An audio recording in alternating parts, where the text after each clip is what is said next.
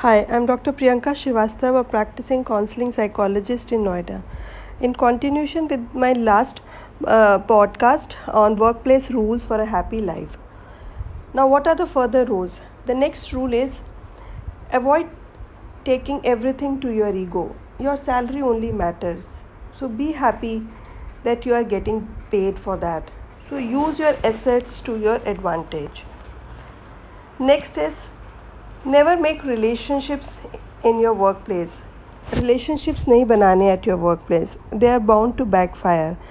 So generally try not to make relationships try not to get emotionally attached with the people at your workplace because you have many people at your personal level. So try following all these tips so maybe you will have a happy life at your workplace. Stay tuned with me for my next podcast and you may contact me through my websites. Thank you so much.